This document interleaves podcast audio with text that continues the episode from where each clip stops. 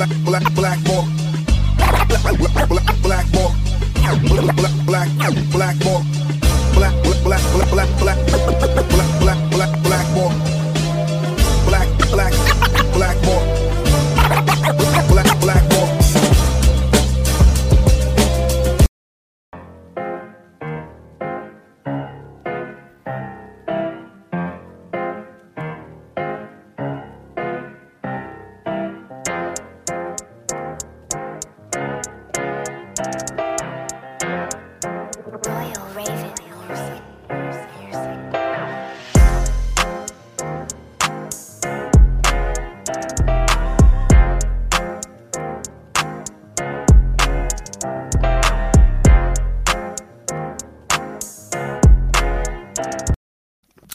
Welcome to Blackballed. My name is James DeFiore. I am now the possessor of maybe 38% of a voice, but that's fine um, because I love my next two guests. I actually met them.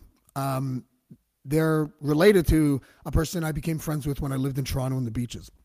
And I got to tell you, this whole family tree, once they start talking and, and you realize is, is like all in entertainment or they're all artists or very creative. And um, I just thought it would be interesting to have them on the show uh, to talk about what they're doing and what it's like to be like that. Must be a crazy family because creative people are like me, no me, and you know, like that must be crazy at Christmas. But um, let's talk to them in person. Uh, they are mother and daughter, Gail Harvey and Katie Boland. Ladies, how are you? Great. Thank you so much for having us and for that beautiful introduction. What an introduction! know. I'd love a See- copy of that. We could just skip the little. I don't write it down. You'll have to just transcribe it. I just think it and do it. Um, yeah, uh, we we met in the beaches because I'm friends with Mike, your well, your son and brother, and and I mean, even your dad, Katie, is like a writer. He wrote he wrote a book that I read 20 years before I met Mike. So that I thought that was really interesting. Um, The one about Dave Steve or the one about Kelly yeah, Berger? tomorrow I'll be perfect. Yeah. I'll tell him book. that. He, yeah, my my father is um, a phenomenal writer and a huge talent, and he loves it when people have read his book. Yeah. So I'll tell, I'll tell Well, him. I don't know. Okay, good, good. Um, what is it like? Because it's not just you two and Mike. Like, is it your sisters, Gail, or whoever that seems to I have, have sister, like? I have a sister and a brother, and my sister Mm-hmm. just wrote a book of poetry called PTSD: Poems to Slay Drag Demons. And my Mhm. brother's a photographer and a musician and a filmmaker. and a filmmaker. And my dad was a country and western singer who played the Ryman Auditorium when he was 80. And my Wow. mother was his manager when when he first started. So uh, it was when I grew up, uh, there was always a family where you, it wasn't like, oh, you have to do this or you have to do that. Got you know, kind of, oh, I'm going to be an artist. It was like, oh, okay, good luck. You know, That's like, that's that's Yeah, great. My dad. I was like, Dad, I'm going to be a writer. He's like, just just be a salesman, James. Just just Yeah. just be in sales. I was like, I don't want to do that. Um, a lot in the last like five years or so, in entertainment especially, as roughly centered around like the Me Too culture, and I'm just curious for two people like you. You're both veterans in the industry. Has there been any sort of like um, sea change as far as equity between men and women in entertainment? Has that happened yet in Canada?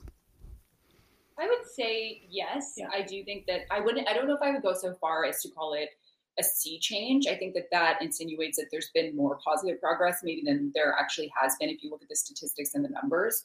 But I do think that there's a tremendous focus on women telling stories, women in the director's chair, women uh, in positions of power. But sometimes I wonder if that's more tokenism than actually are things changing. But I, I know that decorum has certainly changed on set. Like there's no, there's much less um, outward sexual harassment, innuendo. Like that's certainly different. I would, Oh, sorry. I would say it has changed. Uh, I'm sorry to jump in on you there. No. Um, when I started directing, which was many years ago, I don't even know how I did it because I was always the only woman. It took me ages to get into the one-hour TV shows. I started. I was at the film center that Norman Jewison started the second year it was there uh, as a director resident. There were only six of us, I think, there. Uh, and um, when I got out, it was, you know, there weren't. You couldn't get jobs. So you could. It finally broke into directing children's television. And then from there, it took me quite a few years to get onto one hour dramas, which is what I do exclusively now. Was that the Um, stereotype back then? I'm Like, never the only woman. I'm never the only woman anymore. It's very, very Right. rare. And that now that there there are mandates that have 50% women that started, and now the mandates are including diversity, which I think is great. is equity and diversity a tough, not sell, but a, a tough thing to accomplish when you're dealing with creative things? It seems like it's easier for non-creative things. Like other industries might be, have an easier time with equity than than art. It's so subjective. Like, how do you, like, are, are we picking um, people who are talented? Um, obviously, we are because you know they're in the industry that they are in. They're being considered. But do you know what I mean? Like, is there like would would there ever be a time where you'd be like, well, his screenplay's better, but hers is almost as good. Let's go with her. Does that ever happen? I I think would, so. I would say yes. Yeah, And, but and I I- can't say that I've seen a person of color have a job on set that wasn't tremendously talented or probably more talented than the white person. It's Right. just like, do you have the opportunities, or do you do you have examples to be able to see people who look like you on TV or in positions of power? But for sure, a mm-hmm. huge part of decision making is it, like are, are, is a representation. Yeah, I- mean, Yeah. Gail, your your background, Gail, probably helped a little bit at least. Like, didn't you start off more on the tech side, photography, and things like that? Um, I, was the third woman photojournalist hired by United Press, a wire service in the world back in the late seventies, and um, there there were no women. There were like three of us in the, in the whole world that were working, and then and then in Toronto there were a couple of people. Um, but I, it's interesting because still photography and photojournalism, I think, is a great preparation for directing because it, I was very technical, but a camera for me is an emotional thing. It's a way to, to capture feelings. Uh, and there's a language of cinema. It's the same kind of thing. You know how to move the camera and what to do and how to put a scene together to tell a story. So when I was a photojournalist, I loved doing photo essays, which were telling a story with images. And so it's Yeah, you know, it's the same with when I started. I was shooting on 35 millimeter film. I was making movies, so the same film. So, so I wasn't afraid of it. I think that maybe if someone was directing, they hadn't spent a lot of time with camera. Like the, my camera was an extension of my hand. I'm still very Yeah. comfortable with camera, but I, people have often said, "Why didn't you DP?" But it's not the same thing because when I was taking portraits and telling stories, it was working with people. Same way I work with actors, make people feel comfortable, kind of know what you're trying to express, Mhm. and um, set sets, everything. Right? It was very similar. So it's not just technical. Uh, yeah, a lot of storyboarding, and you have to basically make it concise in the image to tell the story. Um, Uh, I storyboard in in difficult scenes like stunt scenes and stuff like that. But normally Mm-hmm. I just make a shot list and I do football drawings. So I kind of go and plan out where everyone's going to be. Oh, really? I think I go to the sets beforehand and I shoot things on my iPhone. So I'll get the first AD and the locations. Go, okay, this is where the action will be here, and I'll shoot this angle, this angle, this angle, and it's a great way to communicate. So I can go back and show the DP or show the producers this is what I'm planning on doing, and then of course you throw it all away when you get on set because it's a living, breathing art form. You're working with human Yeah. beings. So. Um, I I I, uh, I was friends with the late Christie Blatchford and um, and Linda Hurst, who used to be a feature writer for the. Yeah, I know. Linda. Yeah. Yep, I haven't seen Linda in a while. I Hope she's doing well. Um, And are you they both- Joe Rogan? What's that? Are you Am I- Canada's Joe Rogan? It's my handle, Joe Rogan. Is Are you Canada's Joe Rogan? I well, the, see, you just you just made a prejudicial statement against me because of my hair or lack thereof, didn't you? you No, just- no, it's your terrific interviewer. Yes, and Terrific. perfect interviewer and some conservative names thrown out there. Well, I'm just trying. I, I freestyle the questions. I, I I was good. I was gonna bust Gail's balls a little bit because she uh, she asked me for um she she sent me an email and she's like, "Can we have the questions in advance?" And I was like, She's "No, not, she's not as used to it. no, I I'm know." not used But to talking, but I, I also like if you're going to ask specific work questions, and I'd like to be able to get the. if- I don't there's know what I'm gonna. I don't know what. I'm gonna ask. Uh, He's that- a that's Joe the. Rogan. He's just. You're winging I do it. I do a deep dive. Is that what Joe Rogan does? Like, I, yeah, I do. I do a deep dive into your stuff. for example, for example, the deep dive I did, Katie. Yeah. We, were you like you know how like ballerinas were trained in Russia and they get like hit if they don't do it right? Did someone do that to you when you posed on the on the red carpet? Because I got to tell you, see if you guys notice anything about Katie's feet. There's that one. Crossed, There's that one. crossed. that one. My friend LJ. And just like, where did this girl learn to do this? Like, I, miss my I, I, life. I've noticed it forever, though. It's not just something I noticed today. I literally said today, oh, first thing I got to do is get Katie with those Make CrossFit. fun of that. yeah. I get her. To, I get her to teach me how to do it. So how do I do it? What I'm? What should I wear? There am must be an instructor involved that said, this is how you have to do it. I, weirdly, I don't know. I actually don't remember where I learned it, but I am like very vain, and so that's just the pose that you do if you want to look the skinniest. So Is that it? Yeah. yeah, that's Sorry, that's I got, I got to, I got to study it so that I can. put my arm out like this. Yeah. Like that she's doing right there. Exactly. because You it's- need, like- you look thinner, right? Because Yeah. there's air there. So Yeah, it's it's like Is breathing that out. why? a line. It's like she's also a great photographer. So whenever I Yeah. want a picture taken of myself, I get Katie to take it because she always takes the most flattering pictures. Are we If sure I- that's not leftovers from the patriarchy? Like you with your football drawings and, you know, you with looking Yeah, thinner? maybe. Probably, yeah. Um, no, but to, I mean, I was pretty young when I started being on red carpets, and it was, Hmm. it's, um, it's, it's uncomfortable. And what you said earlier about like, you know, when you're in a family of artists, is everybody like me, me, me? And in our family, that's not really the case. Like, there's a lot of very At all. at all. Like there's a lot of very introverted people, and I would say I really hate being the center of attention, and I actually am more introverted than people would think or than I present. But so that was just my way of learning how to be comfortable, I guess. But it is ridiculous when you see them side by side. But you're like, come on, Uh, mix it up a little bit. Something. It- you know what? You know, but you know how long it took me to find them? Not that long. not that long. And I just want to say I'm not an introvert. You're not. I'm, Yeah. not, I'm an introvert. no, you're not. Well, Yeah. well, that's interesting because um, I think I know what you mean. I, I know a lot of artists, and they're either one or the other. They're, they're either like outward or shy, even. And I, I, the fact that your family has that mix is interesting. Um, Yeah. So that means you would take after your father. Is he an introvert? yeah, it's it's interesting. People think that you know my mom and I are extremely similar, and we look a lot alike, and we do have many like overlaps in our personality. But I actually weirdly think I'm also very much like my father, and more than even I know. like each day, I'm like more and more More than feeling like- Michael, you think? I think in some ways a lot Yeah. more than Michael. Yeah, yeah Michael's going to be a great, like, older man. Like, when he's 50, he's just going to look like a very distinguished, big ass man. I just feel like he's just going to be that. Um, another talented guy. good now too. So yeah. What's that? he's doing great now. He's really, really doing amazing stuff. Yeah. And didn't you both work on the same project and Michael's music was in that as well? Yeah, I wrote and directed a film that I also acted in. Um, that So my, she played twins in, by the way. Yeah. I I was looking at that. I, um, I, I closed it now, but yeah, we're all in this together. Was it that one? yes, Yeah. yes. Um, and my mom Oh, I produced think I have it and was integral. There we go, and was Mhm. integral in um, getting it made and helping me do it. And Michael did the score with his friend Nat, Nathaniel Smith, but also a lot of Michael's songs are in it. And um, I just showed the movie to my dad for the first time yesterday, and he remarked how much he really liked the music. Most, a lot of people in the audience have said like the Yeah. music's amazing.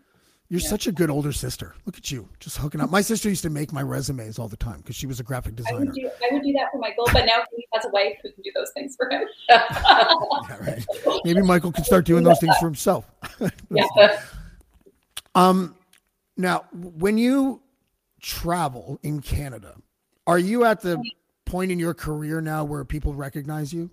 Because I've seen it happen in the beach to you when I used to live there. Yeah. Um, no, not really at all, but I have been recognized in my life. Um, Yeah. but I'm but like no, no, no. Not But as an intro, as an introvert, do you want to be recognized? no. No, I mean it's it's so nice if someone comes up and says like uh, I saw that this, Mm-hmm. you know, thing you were in and I liked it. But what I get the most, which is so funny to me, is like these two television shows I did as a child called Noddy, N O D D Y, and the Zack Files. And I, I was literally ages eight to 12, and people recognize me for that more than anything. Like, What did you look like when you were eight? Like you had the I same guess the same. basically? Same. I guess the same, or it's a thing that people like really watched a lot, um, and that's Yeah. part of being in Canadian film is that not everything that you're in is seen widely. So Why, why does Canadian productions look so different from American productions when almost like most of American productions are shot in Canada. Uh, well, Is it? money. Is it money? I, I don't. What do you mean? They, you think they don't look as professional? You think they're What are, what are you saying? They don't. I'm I'm saying nothing they're not good, disrespectfully like, what are you- whatsoever. um, present work excluded. No, sometimes you can just tell. Like I, I- if I'm flipping sometimes and, and I don't know I what channel I'm, you know. Yeah. Oh, I think a lot of Canadian television is overlit.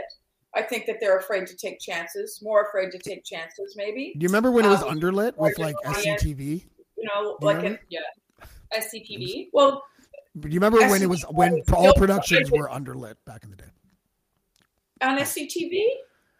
Like I don't yeah, think it was. I think that they they, make I mean, jokes they about it all the video. time. Sorry. Yeah, fair enough. Yeah, they they make the, the people that the alumni of SCTV make jokes about it all the time. They were like, you could always tell it was our show because you couldn't see the man's face on stage because the lighting was so bad, right? I was actually on that. set. I, I took a lot of photos of, of the SCTV people. They were my friends. So, um, Higher exposure, perhaps. on on average, if you're looking at number of Canadian television series that come out that are good, and you put that up against number of American or other markets that are Mm-hmm.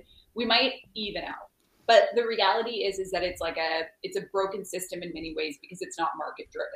So Right. they're putting Canadian stuff on TV because there's a mandate that Canadian content has to be on Canadian television from broadcasters and the cable Yeah. companies, et cetera. So there's a lot of reasons why there, I mean, I was on a panel with the Heritage when Melanie Joly was the Heritage Minister with a lot of other artists trying to figure out like what what is it what is the problem it's almost like what is the the problem of consciousness it's like what's the problem with canadian tv and canadian film and i mean french canadian film is incredible and it's world class i think some english canadian film is but i also think that we're lying to ourselves if we think that a lot of it's you know um, the same caliber as the rest of the world and it's not mm. Starbuck. That is like one of the greatest Canadian films I've ever seen. I, I thought it. I don't know why I loved it so much, but I loved that movie a lot. And then they made an Ameri- American version of it, and it was called something else, and it was just awful. It was brutal. Yeah. You don't. You know. I, I want to say just, I, I think there are Hmm. many, many amazing Canadian films. yeah and I there are. Oh, I'm think not- yeah, I really agree. do. And I, and I think that, that they, Innovative ones too. Really yeah, innovative. they ones. stand up. They're not like, cause you're, we're never, people compare us to like Marvel movies and things like that, right? We don't have 150 million, 200 million dollars to make a movie in this country. Serb. We have what big budget movies here are like four or five, four or five million. That's a big budget film. yeah that's a huge budget and you know, normally films are made for, particularly smaller indie films, are made for like a million, million and a half, maybe two Yeah, I saw the budget on the "We're All in This Together." I think it was 1.6 or something like yeah. that. Yeah. And then everything gets has to be deferred and you have to Yeah. reinvest your money so you can so it's not it's it's like they become projects of passion. And we're very lucky because we have government support. And um, you know, they've only been very kind to me, gave me completion money for I did a, a documentary and I did I did um you know, I, I got completion money on, on my feature film called Look is the Original Sin that Katie stars in. We like to work together and then she, and then Telefilm was a supporter of Wait, along with uh, James, like just a lot of people. Uh, Yeah, you worked with a bunch. Jay Firestone is one of has been an incredible support for indie Canadian films, and he owns Prodigy Pictures. So I you're always a little bit short with the government funding. It's like putting a patchwork quilt together, trying to get this piece here and this piece here, and there are less pieces now because there are less networks that are buying Canadian. To, to Canadian movies and Canadian shows. We've been very So- supported, and I've, Mhm. I've particularly also been very supported for sure. And I want to make that clear. But you're fighting a losing battle on like with Canadian film or Canadian TV. Like, You're I- talking about the. I think a lot of it's the distribution too, the right? distribution. I feel like there's less and less homes. There's less and less buyers. Like there's too. We're we're the state of California in- as far as population goes, basically. Mhm. yeah.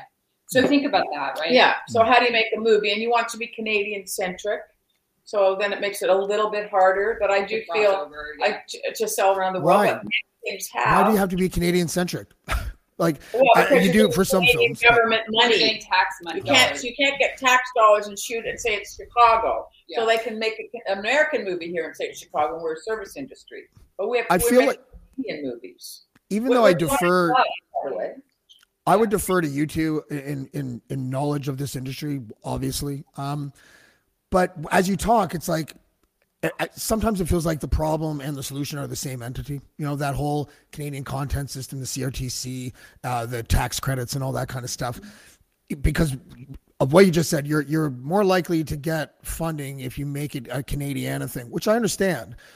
But isn't the production considered a Canadian production only if the production company is Canadian? Like everything else So could there's a be. point system, and so you, Hmm. to get all the money, all the various government money, you have to have. The, I think it's the top ten. Like the Canadian, a Canadian has to be the second highest. To get all the money, Yeah. you need 10 out of 10 points. Yeah, ten out of You can get a lot of money, 8 out of 10. Yeah, The lowest is a 6 out of 10 points, and that's often in American production. Yeah. So it's up, look, it's a complicated issue, and you can really argue on either side. But the truth is, it's like we have an industry where we're using tax dollars to make things. So we Right. should reflect our country. That gets tricky because how does that sell internationally? Or is there sort of a Yeah. glass ceiling as far as financially for artists and the budgets of the films? So Mm-hmm. it's all it's a very complicated puzzle that no Yeah, 'cause one I- It is, but you know, we're very lucky. You go to other countries and they say, "Look at you, we don't have anything like this. It's all market based, right?" And so we would not be able to do that in I this wouldn't country. I wouldn't have been able to make my movie in America No. and be in it. No way. Yeah. No, but uh, why not? Like, like just Yeah. because of I'm not famous, so I couldn't finance a movie. So you would they would be like it should be Okay, I get you. yeah, in the states too. It's like you are your budget's either like ten to twenty or 150 million. There's not many mid-level movies being made anymore. Yeah, And- there's no and- and mid level. There are no mid level no, movies, yeah. and and but you know, and also um, SAG has a, an easier deal, I think, so that the low budget movies uh, you can make them for less money. So sometimes movies are made for less money in the states. Right. Yeah. Yeah. Like the wrestler, for example, I don't know which is that incredible Darren Aronofsky film. I don't know the exact dollar budget, but I think it was very low. It's like three hundred thousand or a hundred thousand or something. wow. And that you could never We can get Mickey Rourke on the cheap. Just do it. it's definitely not low. You could never make it. You could never make that movie in Canada for that amount of money. We're- Oh, okay. I see, I see what you mean. Yeah. Plus, they probably the script was amazing. Uh, you know, like it was just such a good, well done story. And then you have, and then you have your main character who is literally in real life a guy who kind of burnt out of his career and made a really good comeback. It was it's kind of like the self fulfilling prophecy. It was great. Um, Katie, I remember yours. Uh, one I, I couldn't find it. I tried to find it, but I couldn't. Um, the scene that you did with Ethan Hawke in in Blue, I I love that scene. I wasn't expecting you to play a character like that, and I knew you were in the movie, and I watched it, and I was like, that was amazing. I was totally not expecting that. Um, I know that it was just as a, like a small role, or whatever, but but tell, can you tell me about that experience? What it was like, if anything happened that sticks out?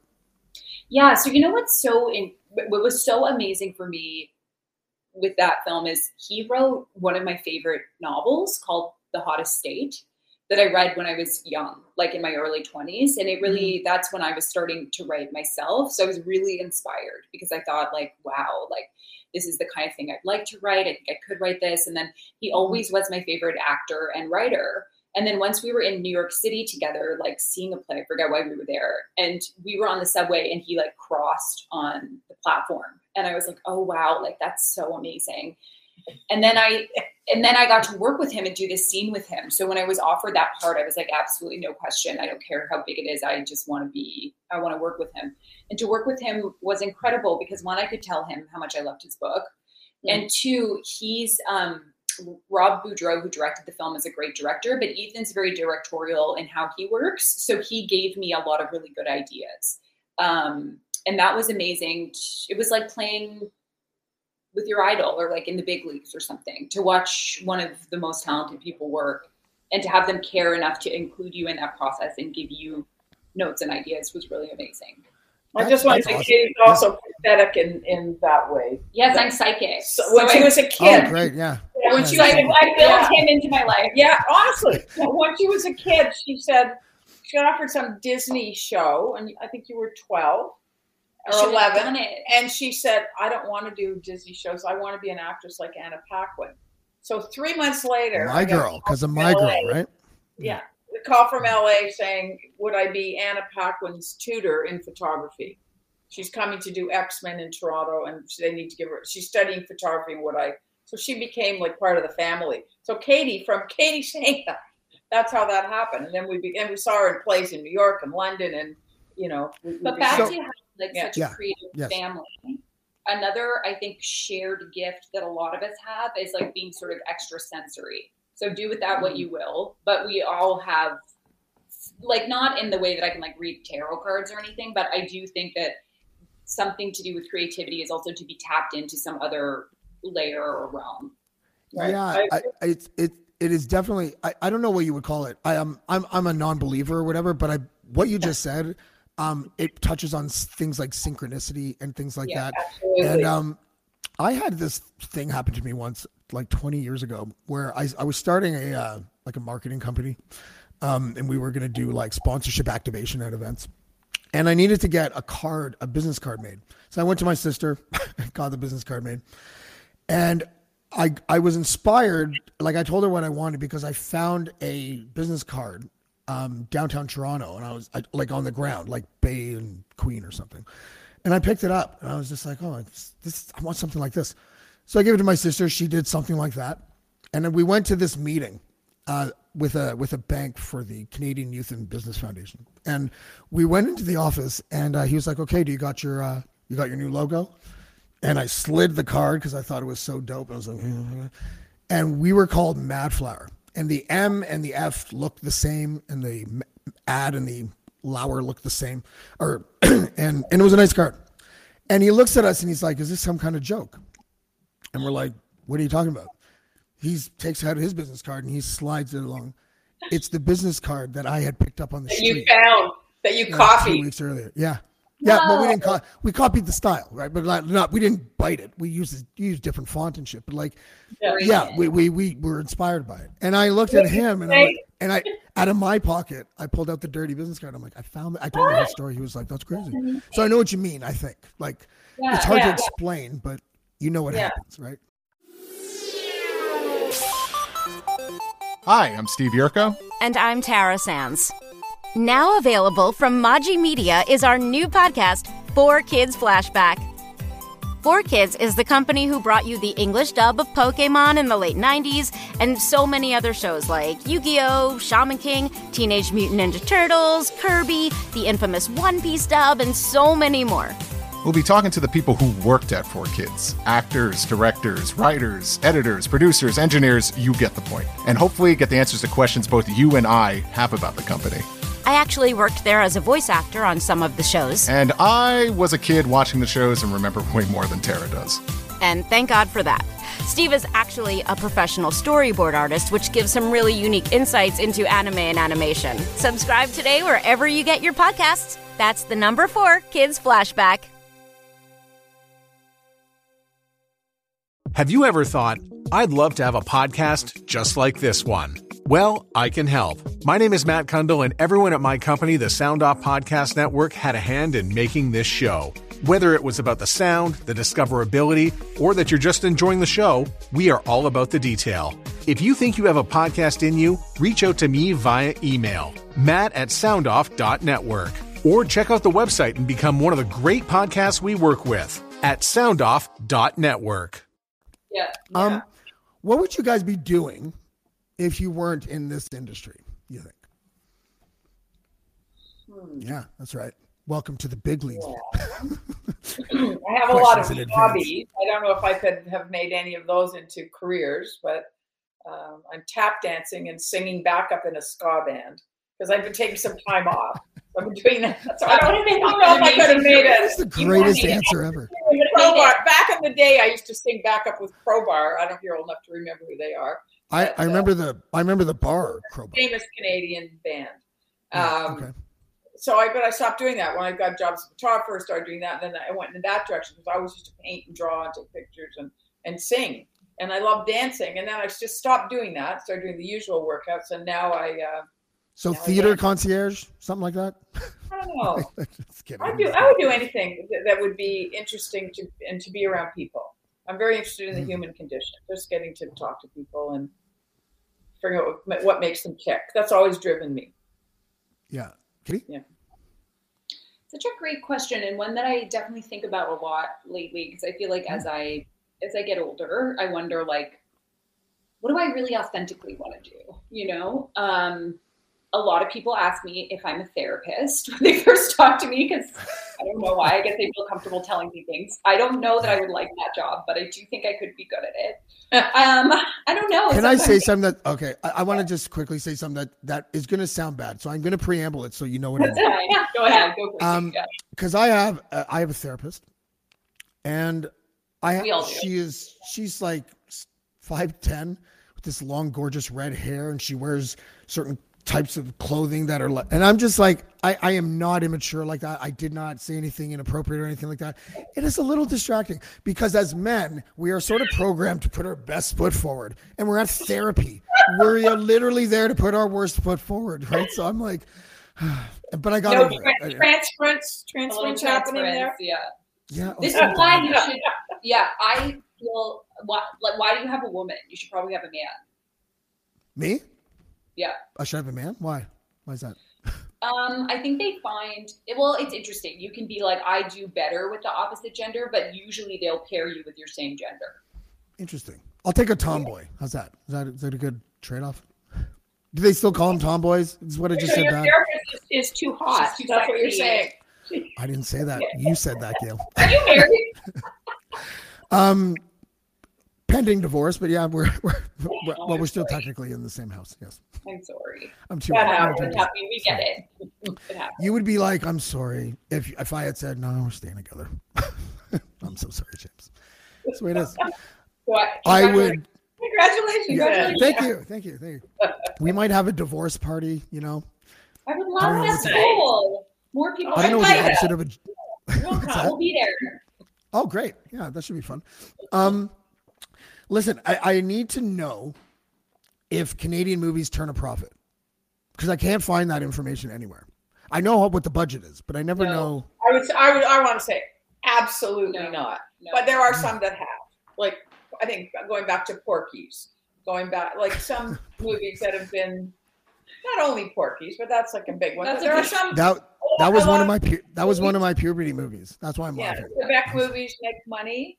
Uh, Mm-hmm. I think more than English language because we're we're competing against the huge American shows and trying to get a movie in a theater even here is not easy, right? Because they want to have they want to show all the big blockbuster movies and all the movies that there's all the press about because there's a much larger machine in the states as we all know. But I mean it's actually the same all over the world. It's not only here. Maybe harder because our our language is the same language and are we different and how different are we and you know which we are I think very different.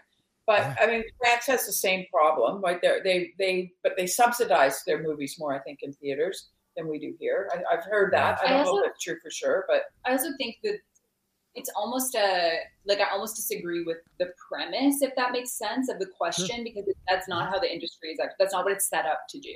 It's a government subsidized industry to support Canadian artists, so it's not necessarily to their incentive. but they want you to make they money. want you to make money, but Yeah. their incentive often is to fund movies that are not blockbusters. They'll be like, "This is the opportunity to get a movie made that isn't a blockbuster or that is a particular Canadian story that wouldn't otherwise be told." But the um, TV, But they're equity investors in the movie. Yeah. The money they give you, they're equity Mm. investors, and that TV they does do. make money though. The Yeah. TV makes money. You can't lose money on a TV show. Yeah, uh, like it reminds me of. Uh, I know this producer. He works with a lot of big artists, and he tells me, you know, he's like, "Do you know that thing where like you backpack somewhere, and if like Americans sometimes put a Canadian thing on there, Right. Canadian artists like musicians."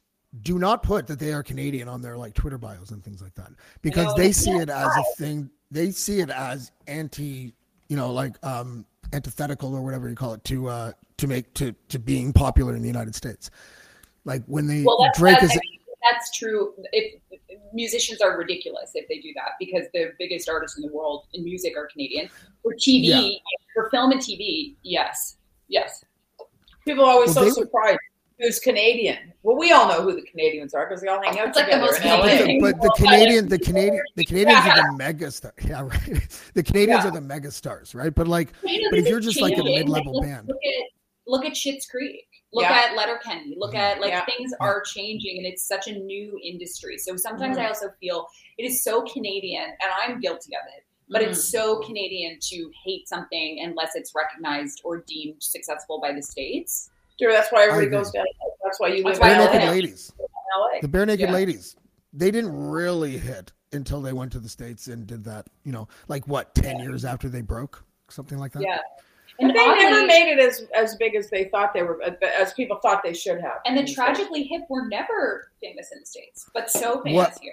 There's kind of a reason for that, though. So, rumor mill, um, their manager at the time apparently had him locked into this contract. And when they had the opportunity, he wouldn't let them go. And so six years then went by, and then it was too late. Dan Aykroyd got him on Saturday Night Live and everything, and and apparently American audiences were like, "Nah, we don't like this." You know, Yeah. they didn't pick the right songs or something. But I kind of like it that the hip remained domesticated. Yeah. You know, Yeah, like it's like there's a lot of Canadian culture. There's so many talented, talented artists. Yeah. In in every art form in this country, Mm. there truly are. Yeah. And uh, you know, yeah, we have a really a lot of them. Yeah. Yeah, we have a really rich tapestry here when it comes to like, like I was going to say earlier about um, Canadian movies being unique. I think you might know him, Katie. I'm pretty sure you do. I have a good friend named Matt Hansen who wrote uh, the movie Zoom. Yeah. And I thought that was just like, I've never seen a concept like that before. Yeah. Um, it was like, it was a weird kind of like Twilight Zone meets Inception or something. And, um, and that's the kind of movie like it wouldn't have to be promoted as Canadian to be popular in Canada, but it still didn't really get to that. Like it was straight to Netflix kind of thing, but I think it did well. But how does the uh, maybe my question is this: how how does the Canadian industry have to adjust when they don't do television but they're doing film? And theater culture, or whatever you want to call it, is really just science fiction now. Like, what, what is it? Just digital, and that's all? Because maybe That's not kind of changing the it. whole world, right? Yeah, that's the whole James, that's the whole world. I mean, it, theaters are, are, are theaters a dying industry? Yeah. maybe. Yeah. So easy to just Yeah. click on Netflix and watch whatever you want, right? And sit Yeah. in your house. Though I love, I tried to see all the Oscar movies in the theater. I tried to see Friends movies in theaters, and we just we just screened Katie's movie for her dad's birthday on Monday. And it's a, it was, and I'd seen it so many times. I've seen it at film festivals because a lot of the festivals were online, right, during mm-hmm. COVID. So we've seen it screened a few times on a big screen, but seeing it at the Fox Theater in the beach was like spectacular. Oh, you had it on Fox. That's great. Yeah. Yeah, the I love that theater. First, the It was first, yeah. first theater she ever went to. She saw Superman. when She was a baby, waved at Christopher Did, Reeve. did you go to the Goof that night when you went to see the We film? right after for lunch. Yes. That's Yeah. right. Yeah. You, it's so funny. I live in the country now. I live like four hours north of Toronto, Oh, And- where? I, in a little town called Killaloe, which is like right beside a town called Barry's Bay. And if you Right. don't know that, it's Bancroft or Pembroke or Renfrew. Like a, Yeah, it's, it's in the middle there. And um, I forgot what I was going to say. what was it? Food? Oh, Talking the Chinese food? food. So all these little communities have Chinese food places. Yeah. and right. they're all just awful. like they're just awful. Yeah. And they're three times as more expensive than a place like the Goof. I think about the Goof all the time. Ju- Not even because it's cuisine or anything. I, yeah, it's been, I went to over. Toronto for the first time in two and a half years, like last month. And Um, the first thing I did when I was get when I got there, I was like, all right, time for some non-white people food. I literally went out and just got like six different takeouts from four different continents and all that kind of stuff. I It know. was That's, just it was that's the amazing thing about Toronto. I love living in Toronto. I truly do. I think it's the best Um, place to live in the whole world. I do. Yeah. Um, I, I I found it a little dystopian when I came back. Have you ever left Toronto or and went to the country for a long time and then came back? We have a New York farmhouse in Edward County, but I can't say that I go for like months at a time. But I do go away for weekend. But when I'm working, I go away for months at a time. But I'm, I've Well, I, I hadn't been back in over two years, so it's been two years that's since a I've been long back. time. So what you found it was too much for you now? Do you remember um uh the Running Man? Remember that? Remember that Schwarzenegger movie? I was a Yeah. kid. It was the first time I ever saw what ads might be like in the future, and we have surpassed Running Man. I think if you it's just if you just do like a, a 360 at Dundas Square. I know Dundas Square is like in a, the most crazy. Well, example. Dundas Square is supposed to be Times Square. That's why it looks like that. They're, Right. And- for that, right? Yeah, we got to stop doing that. We were copying New York stuff. Um, but even doing a 360 there or anywhere, Yonge and Bloor, uh, Queen and Queen and Bathurst, even it doesn't matter. there are hundreds of ads in your panoramic view, and I find it really when when I stopped to look at it, I was because I lived in Toronto my whole life, never really noticed it like that. Now I'm all like, maybe I'm a, just a consumer, you know, like I felt all weirded out by it. I think the pandemic probably just did. I think you come back for a couple more visits, you'll get over that. That's true. there's- My Give me a lot of great street life, great restaurants, great music, great theater. There's, you know, well, the beaches doesn't feel like Toronto. No. Oh no, it's like a small town. Yeah. yeah, Mhm. It's like Prince Edward Okay. County has like a big suburb or something. You know, like it feels. yeah, Yeah. yeah.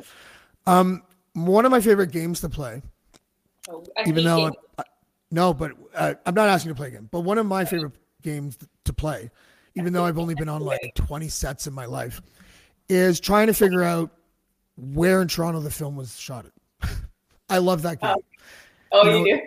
Yeah, Trinity Bellwoods. Like for people that aren't in the industry, they're like, "How did you know that that was Trinity Bellwoods?" It's just like that's where they like to shoot shit like that. but Yeah. but you you can see certain things. I saw my old apartment once on uh, Seth Rogen's movie. I don't remember what it's called. He played like this kind of wimpy boyfriend. It wasn't a comedy. Anyways, uh, Oh, the- Sarah Polley's Sarah Polley's movie. Sarah's Story- Yes. Stories- Stories we tell. Yeah. yeah. Yes, and I and I saw my old apartment and I was like, oh, this is cool. Um, Shad, I just interviewed Shad a couple weeks ago and uh, or a week ago. Love What's he, Shad. what's he up to? I, I gotta go was like- back I've and been find your podcast. uh, Dude. such a fan of him for like a decade. I loved. He was like, I love. I interviewed him like when I was Mm. being um, an intern at a place called Verve Girl when I was like Oh. twenty or nineteen. And but yeah, he was so cool. he is uh, one of the realest guys ever.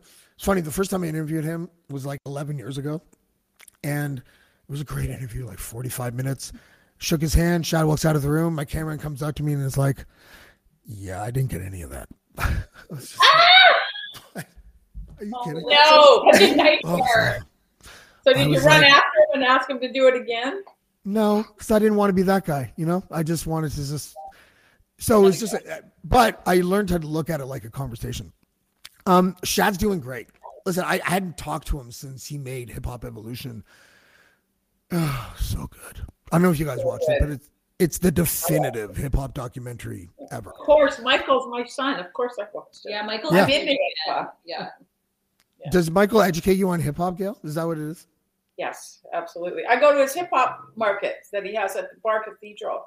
He's, he's got a residency there once a month, and it's incredible. And I go, and a lot of my old friends come, and we, you know, we, we get a little table, sit there, and just it's phenomenal to watch all. The, it's again in Toronto. Watch all these young hip hop artists. Michael curates it, and he performs. He's got some amazing people that perform, and uh, it's it's phenomenal. I often feel like this must have been what it was like at the Cavern Club in Liverpool, where with all these new young Yeah, artists. exactly like that for sure.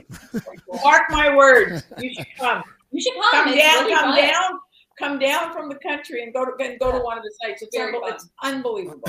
I will. Um, yeah. d- Does having a lyricist for his son, um, did it make you learn how to, uh, for a person who's not like a hip hop enthusiast, finally understand the lyrics?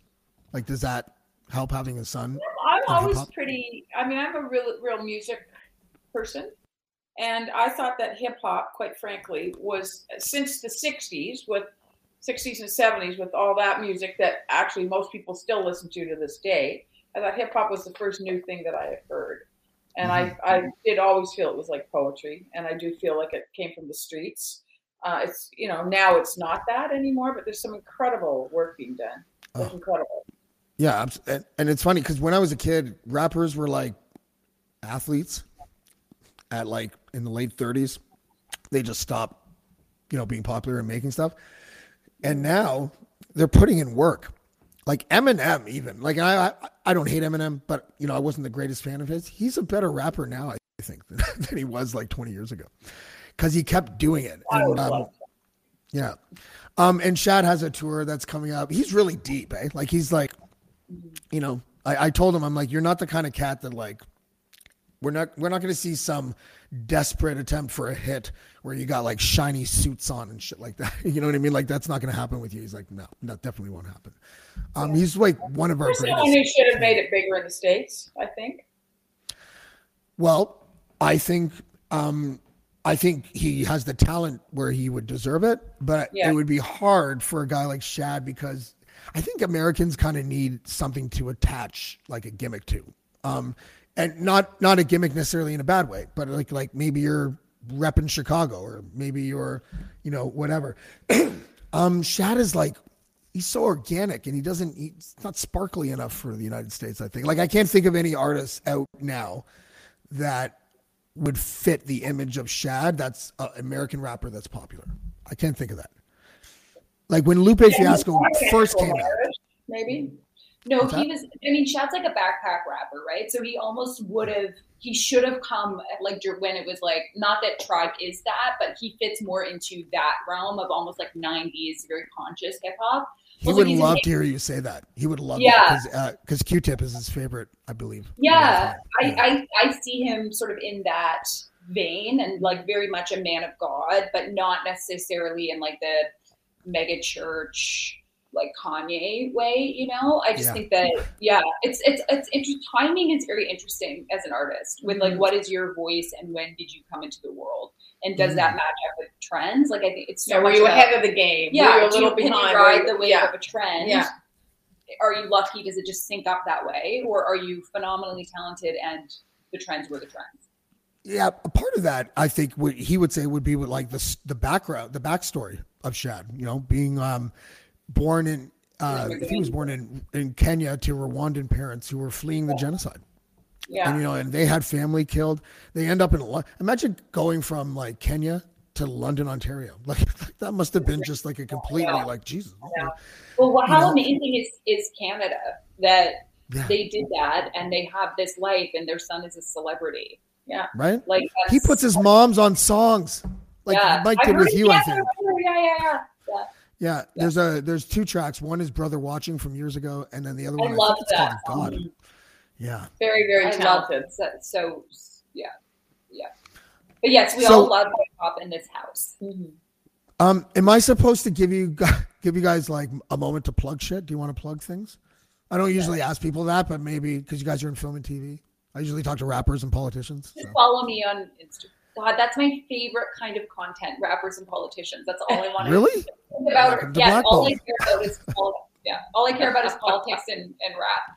Um, Good. So Perfect. Or me plug yourself. James. But, Um, music. Well, my Coming movie, out in the fall. movie. It's coming out in the fall. It's called We're All in This Together. If you follow me on Instagram, Katie Boland 13, um, anything you'd want to know about me and more is on that. Yeah. Hold on, hold on. I, I had a couple other pictures here. of There's one. I love this picture. This picture's awesome. we love it too.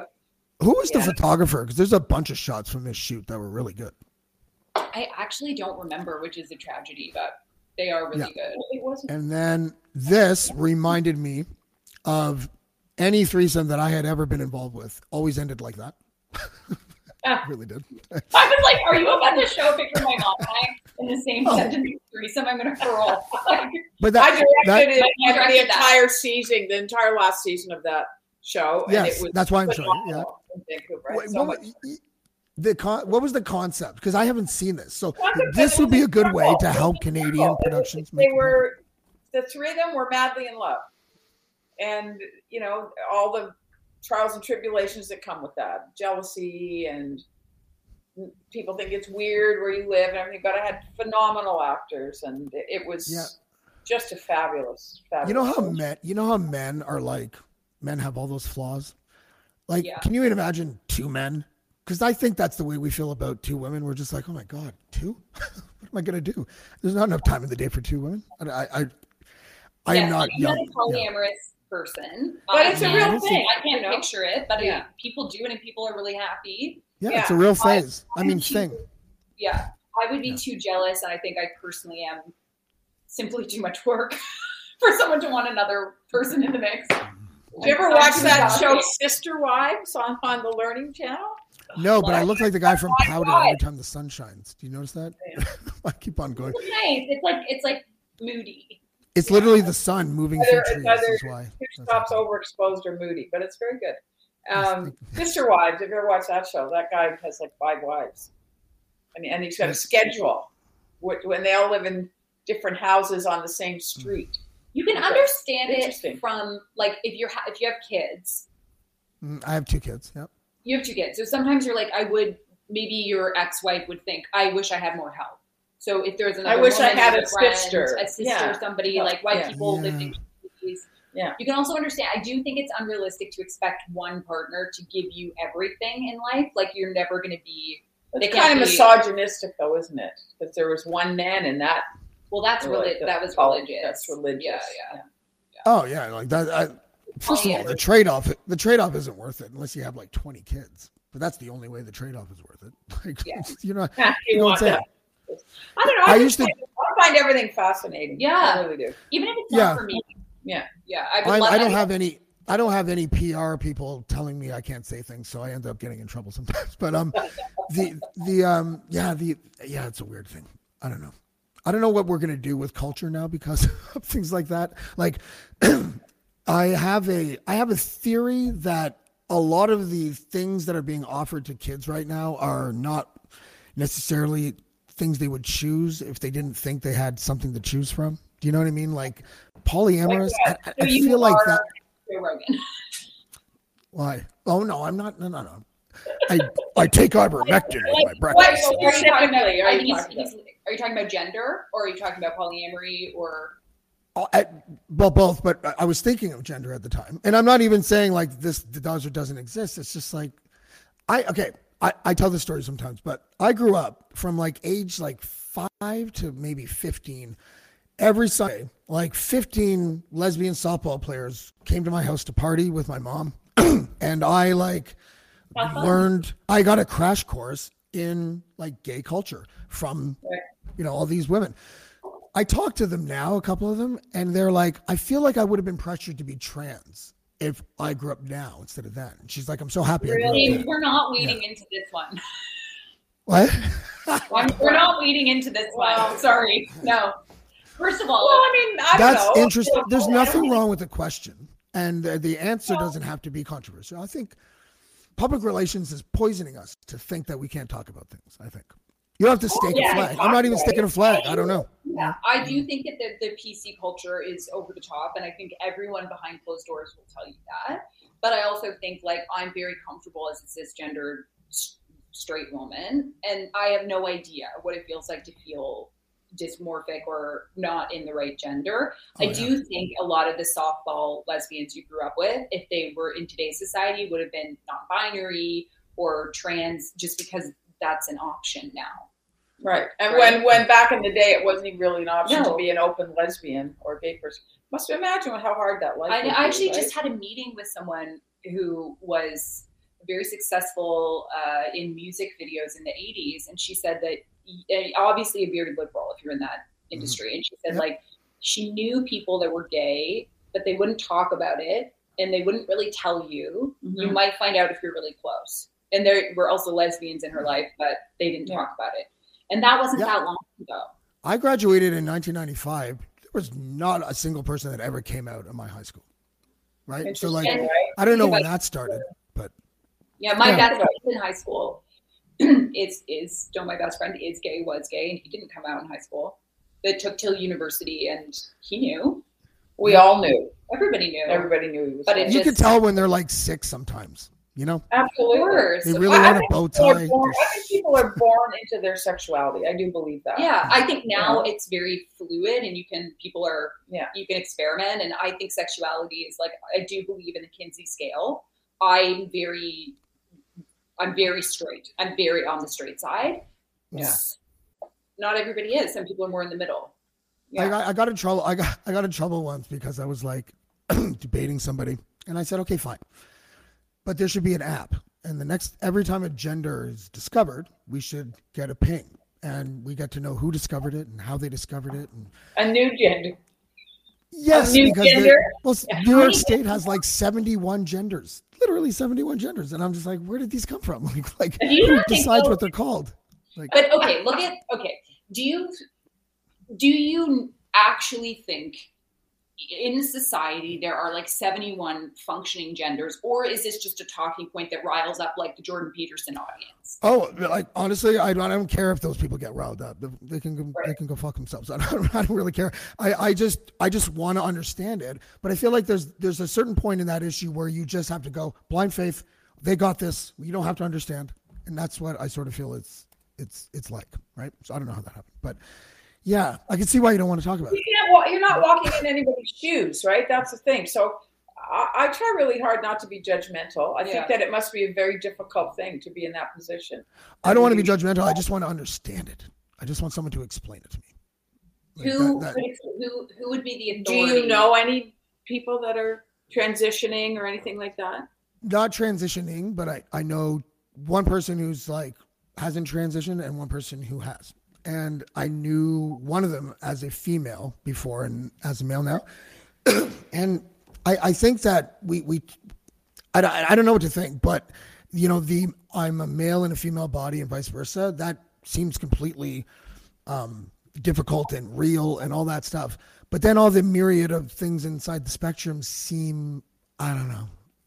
I, I don't I don't know I don't understand it. I don't I don't really understand how you Well, know. yeah, what I don't know. But I think that's now, I don't but I think that that's it. It's that you don't. Understand. I want to understand. Yeah. Right. But there's no one who's You, who's you're the not going authority to live who's it, going to right? teach Yeah. you. It's not their job to teach you, right? Like I think that Well, the- society is always go ahead. society shifts and change, and gender has been very constraining for a long time. Like a lot of my Mm-hmm. life is dictated by my gender because I present very female, whatever. Your life is very dictated by your gender, and is that kind of bullshit? Like sort of, yeah. Like. I wish that there could be. I wish that that mattered less. I hope that for my children that won't matter as much. But I also think it's a lot of um, it's kind of just like being a shock jock or saying something controversial when people are like, "There's 71 genders and I don't understand it." And I don't mean to be rude to you now, No, but no, no, no. I know how it sounds in our culture when I say that, but what I mean is I want to understand it, but there is there's a it would be like saying I want to understand Catholicism and you have to skip the part where you accept there's an omnipotent being, I guess, and just and just accept it. Uh, I'm not comparing it to to an omnipotent being in that sense. I'm saying there's a gap where I, I, I don't know how they go from this to that, and I want to know how. I want to look under the hood, but no one's ever willing to like. uh, You have to accept things like, well, gender theory says that gender is a social construct, and then then that to believe. And it's like, well, wait a second. What if society is a gender construct? It kind of means the same thing, anyways, right? Like, it, it's I'm like sure men, find information. uh, why don't I send you some stuff because I think there's Yeah, a lot. okay, okay. There's a lot There's a of lot of reading, and Yeah. there's a lot of Yeah. ways that you can educate yourself. And I, I do think that to say that gender is a total construct is is untrue. But I also think that gender is too strict in the binary way that we understand it or have understood it as a culture. And I mm-hmm. think for generations and generations, Yeah, probably look for, back, for look back. thousands and thousands of years. lots of indigenous cultures there's Yeah. often like a two spirit or like there's a mm-hmm. lot of you will like you can look back throughout history and see people who have felt uncomfortable in their gender there's no question yeah Yeah, I mean, and i you am know, not the authority on this i'm not a trans person i'm, I'm not non-binary like whatever i say is bullshit also because it's not my lived experience Yeah. I think part of the divide in North America are like this fear to have a conversation because one side doesn't want to sound like the enemy of the other side and vice versa. And and so people like I'm in the middle. I'm a moderate. I, I'm mostly progressive, I think. And then there's certain aspects of identity politics. I guess I'm like center right or something. but who cares? Like I, you know, nuance shouldn't be dead, right? Like we should be able to talk without being judgmental. And I think that the right do that a lot. I think the left don't realize they do that, but they do it. You know, yeah it's an interesting. there's a real there's a huge there's a breakdown in culture and it's Mm-hmm. now you know mm-hmm. it's very tribal like politics and identity and that's part of why i'm so obsessed with politics and it's why i think about it a lot is just because it's so there's it's like a shakespearean like the amount of mm-hmm. drama and the stakes and so i do think that that's you know, that mm-hmm. we're living in a challenging moment culturally. Everyone's making mistakes everyone's trying to learn some people do not want to learn at all. Yeah. it's it's it's complicated right? But i think it And is all- conversations Yeah, yeah, it, it, it is, and you know, like I think it's one of those things where, um, like the right need to learn how to be civil, or they need to just stay home, right? Because the reason why the left is so apprehensive to have this conversation is because it does often turn into, you know, just like a way to score political points to a base of rabid right eating. I, and I, and I, I think that a lot of right? yeah, a, a lot of a lot of people get hurt when people Yeah. say things, and I think that's the problem, right? There's a lot of people that we don't understand what it was like living like those people, and and they're angry. You know, I mean, I Yeah, you're a constantly judged. They were they're like trans people, especially. and protesting, and you know, yeah. I was I was a kid in high school. I was taking around petitions so girls could wear pants to school, so we wouldn't have to freeze wearing skirts all winter in Canada. That wasn't that long ago. That was not. It was you know. Think of that. It was like it's crazy. Yeah. You know, it's not like I didn't feel this way before I had a daughter, but Yeah. I like to joke that I'm uh, I'm 50% Italian. When my daughter was born, that number shot up to about 486% Italian. so now I'm like, okay, you don't you can't let that fucking boy tell you what to like. I'm really all over that shit right now because I wanted to be you know assertive and tough. She's gonna Is be it wrong that I is. want? It, well, I I'm wanted to play. I wanted to play softball. If you know what I mean. I think she'd make Yeah, yeah. But she might not want to. She might not want to. And so I'm I think sure, kids yeah, are with their personalities. You can encourage them. I encouraged Katie to do everything. She always, she always, time she was a little kid, wanted to wear party dresses and fancy shoes. And I remember my mom picking her up from school, giving me shit because she went to school in patent leather shoes and a party dress. She was playing in the schoolyard. She won't wear anything else. And I, Well- and I, I didn't feel like oh, I just make her wear what you know. She could wear what she wanted.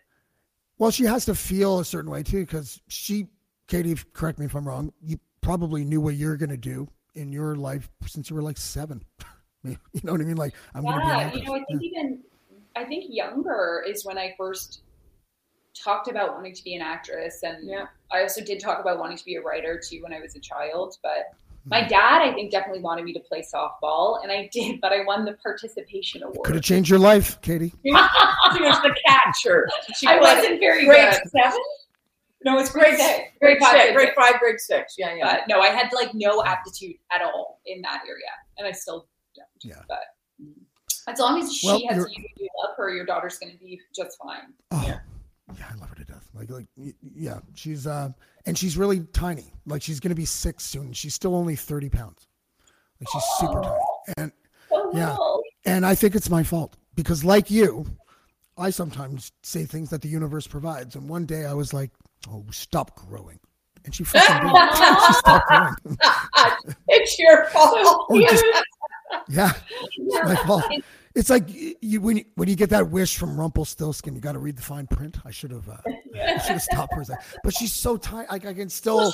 I, I joke with her. I joke with my uh, with my wife that I'm gonna carry her down the aisle because I still will be able to. That would be so cute.